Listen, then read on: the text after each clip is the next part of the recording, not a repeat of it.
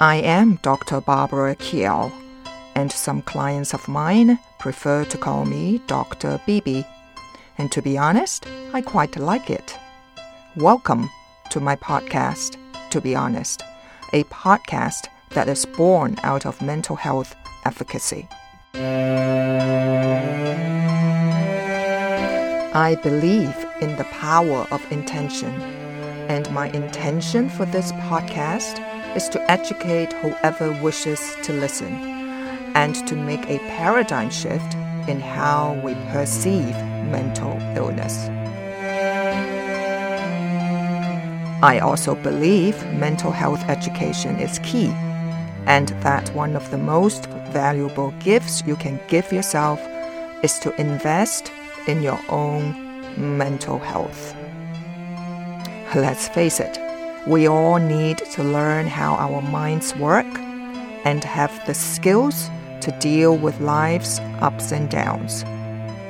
And more importantly, let us strengthen our ability to better connect with and support each other.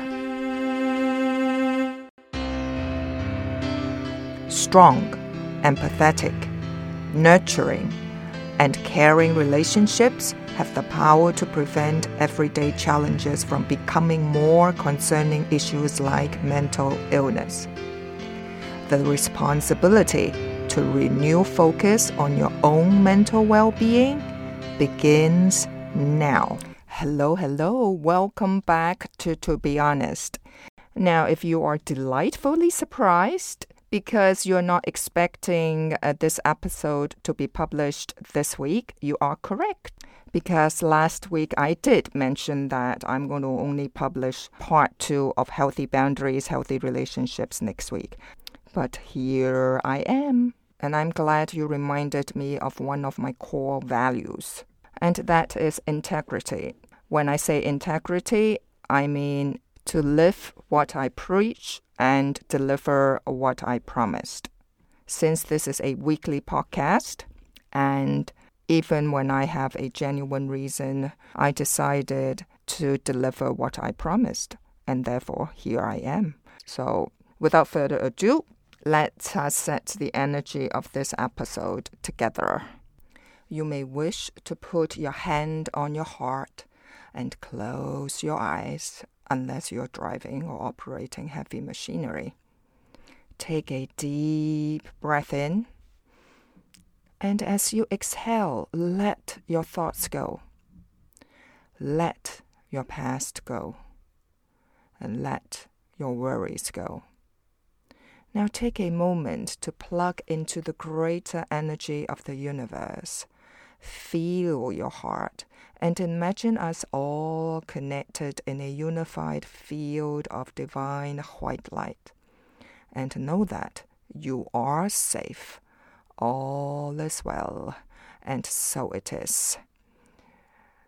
And take another deep breath in. And exhale out loud with a sigh. And when you are ready, slowly open your eyes. Now, I have no idea what you have learned about boundaries up until now. However, let me share this with you. Whether you are in a relationship with an addict or someone with mental health concerns, or you are recovering from an addiction or mental health concern, or you are an average Joe from the gym, it doesn't matter. You need boundaries. We all do. Therefore, I mention over and over again is that boundaries help define where someone else ends and where we begin. Now, if we don't have that, then more often than not, we will enter into codependent relationships.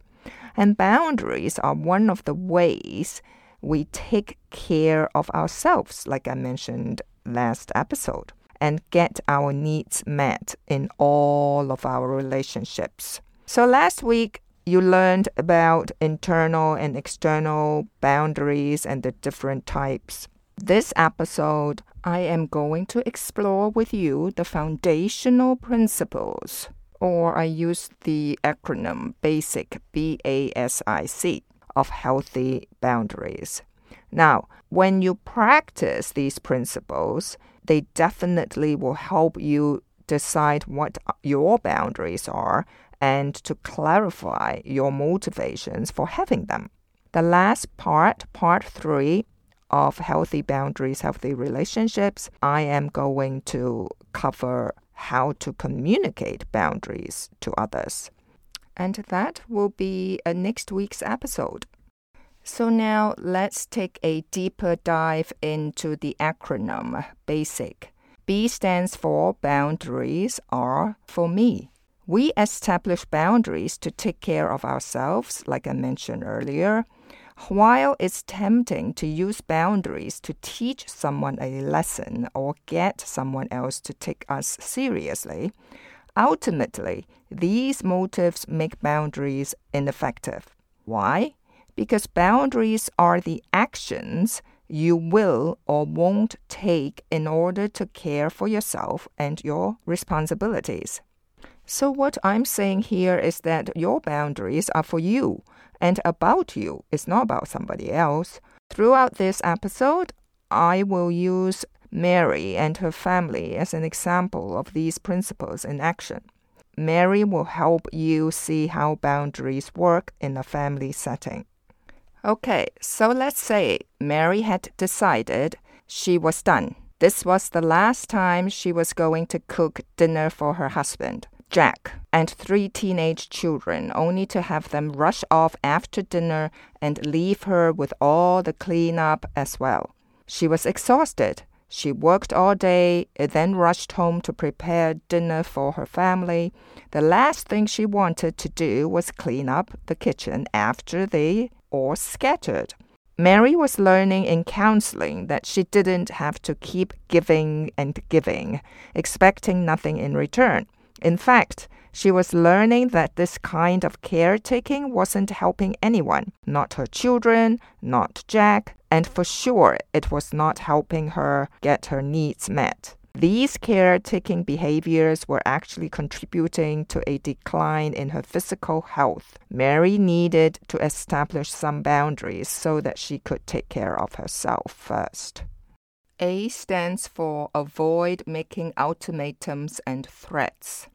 Let's face it, we cannot change anybody that does not want to be changed. We cannot control them, so using boundaries to threaten or lay down ultimatums just doesn't work.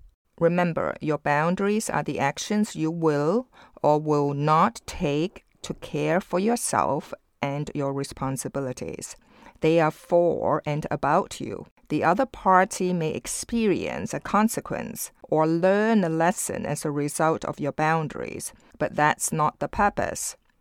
Now, let me use Mary as an example again. So in the past, Mary made empty threats like, if you guys don't help with the dinner dishes, I'm taking away your electronic devices for a month. And yet, she never followed through with this. The kids always wore her down. Besides, it was Jack who was setting the example here. She couldn't take away his devices. So Mary talked with her counselor about what was happening at dinner time with her family. While she was angry at her family for this behavior, she also realized that she helped create her family's dynamics because she had allowed it to continue for so many years. She got help to think through her boundaries to ensure she wasn't using them to seek retribution or try to teach her family a lesson. Instead, she decided what she needed so that she could feel good about the situation and take care of herself. So, really, you see, boundaries are there for you to realize what you want and what you don't want. So number three is the S for basic is sustain boundaries by following through. Now, following through after you have established boundaries ensures they are sustainable. Once you decide what your boundaries are and share them with others, you have to take action. This is how you build trust with yourself and others. People begin to learn that we mean what we say if we don't follow through with our boundaries, we are indirectly teaching people not to respect them. To make following through easier, make sure your boundaries are realistic, doable, and moderate. So ask yourself these questions Is my boundary realistic? Can I actually follow through with it? For instance, if Mary considered hiring a domestic helper to do the dishes, but realistically she would not be able to afford that with their household income, there is no point of setting that boundary now, would it? Ask yourself, am I willing, able to do what I say I will do? Now, before Mary would say to her husband, if you guys don't start helping with the dishes, I'm quitting my job so I can stay home all day and ensure the dishes are done. Now, it's important for her to ask herself, do I mean that? The more Mary set boundaries she's not willing to enforce, the less seriously her family will take her, meaning they will not respect her boundaries. Ask yourself another question like Is my boundary moderate and proportionate to the situation? Let's say Mary divorcing her husband because of the dinner dishes would be a disproportionate boundary now, wouldn't it? She will likely never follow through with the divorce and it doesn't really solve the problem. And actually, that is a threat, not a boundary.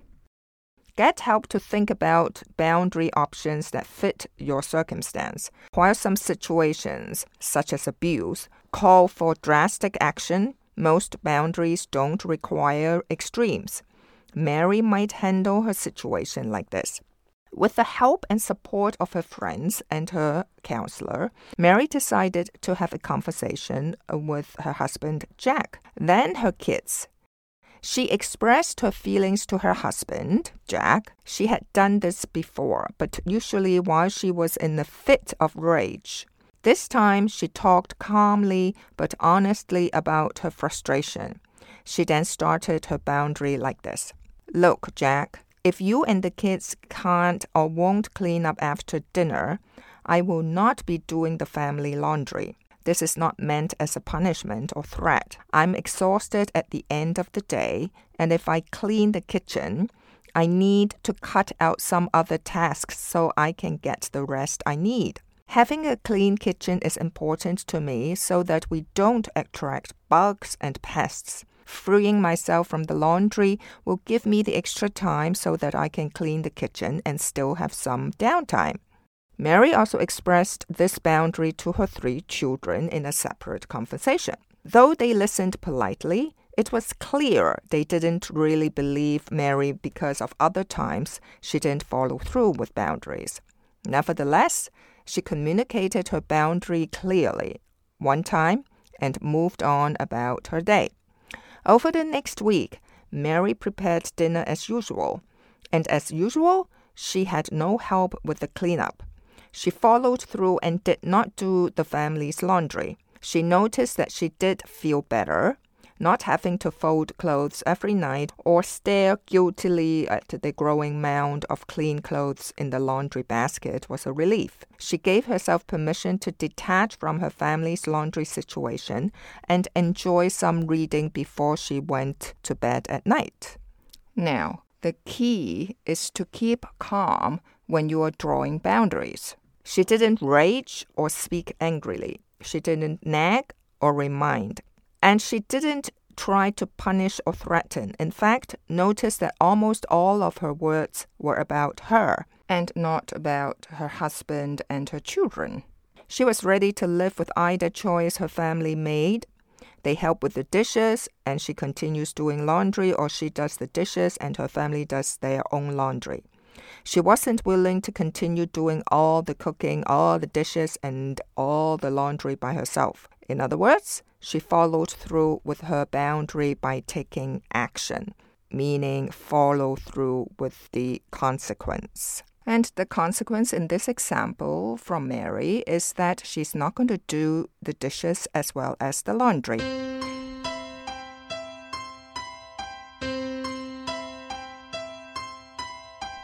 All right, number four, the I in basic stands for influence others by making requests. So when people see us treat ourselves as if our wants and needs matter, they will adjust their behavior as well. Now, Mary's boundary will certainly have an influence on her family and how they perceive her. Another powerful way you can influence other people's behavior is making requests.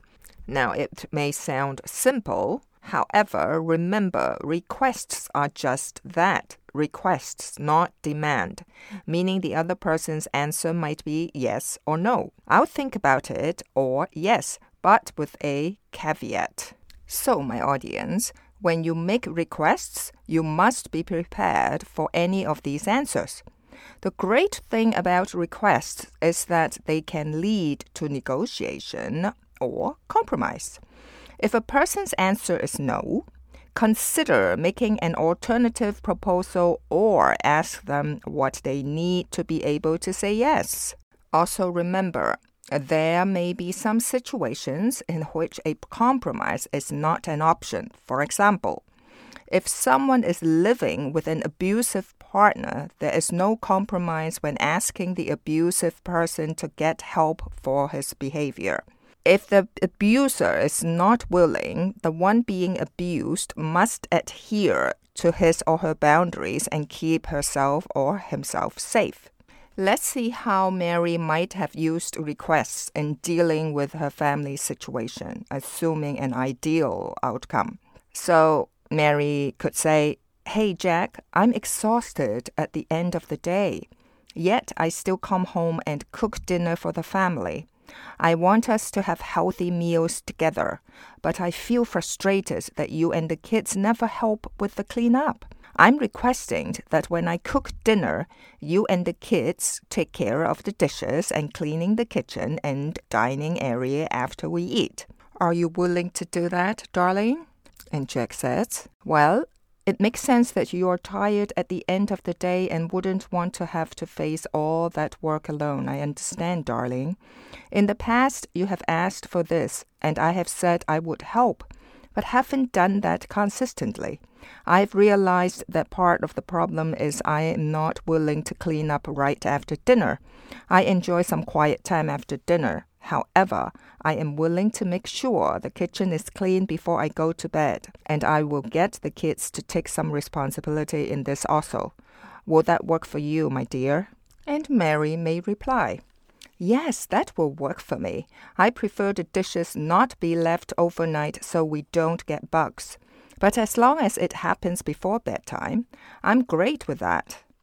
Or Mary may choose to voice her boundary in the moment by saying something like, Well, if you and the kids don't do this, I want to let you know that I will not be doing the family's laundry. Okay. I will need to make that choice so I can still get the kitchen clean and also get the rest I'm missing out on by doing the laundry and taking care of the kitchen. And there's another alternative. Mary may decide to wait and see if her husband, Jack, and children follow through with the agreement. If they don't, she can let her husband and children know about her new boundary at the time. All right. The last C for the acronym BASIC stands for change yourself through your boundaries. What does that mean? Remember how we cannot control other people? Well, your boundaries only guarantee positive change for one person, you. Others may react or respond to your boundaries in a variety of ways, and you cannot control how that happens. So when Mary established her boundary and took action on it, she felt better, right? She had more time at night and felt more rested. Plus, she finally had time to read that book that's been sitting on her nightstand for three months. Her family reacted in interesting ways. Her husband Jack and oldest daughter treated her somewhat coldly for several days. Her daughter even made fun of Mary for her new boundary. Mary confronted this immediately and asked for an apology, which was given. Her middle son seemed to enjoy doing his laundry and appeared to find some confidence in taking care of this task himself. Her youngest daughter seemed to grow in respect for Mary. She did her own laundry but also helped Mary with the dishes several nights.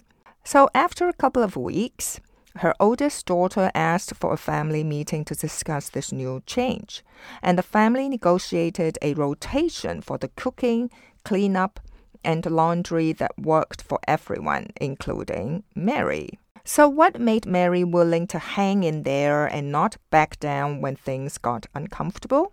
Her motives. Mary knew she had to take care of herself or she was going to get sicker, emotionally and physically. She chose to believe her needs and wants were just as important as anyone else's in her family. So she stuck to her guns even when her loved ones were angry.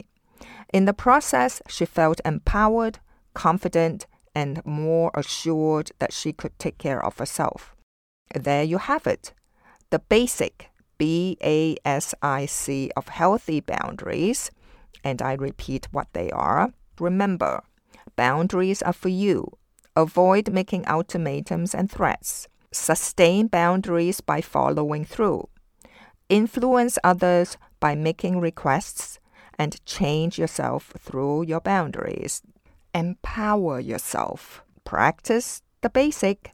When using basic, it will ensure your boundaries have the greatest chance at getting your needs and wants met. Thank you for listening, and until next week, stay safe, learn heaps, and find the courage to be honest. Bye for now.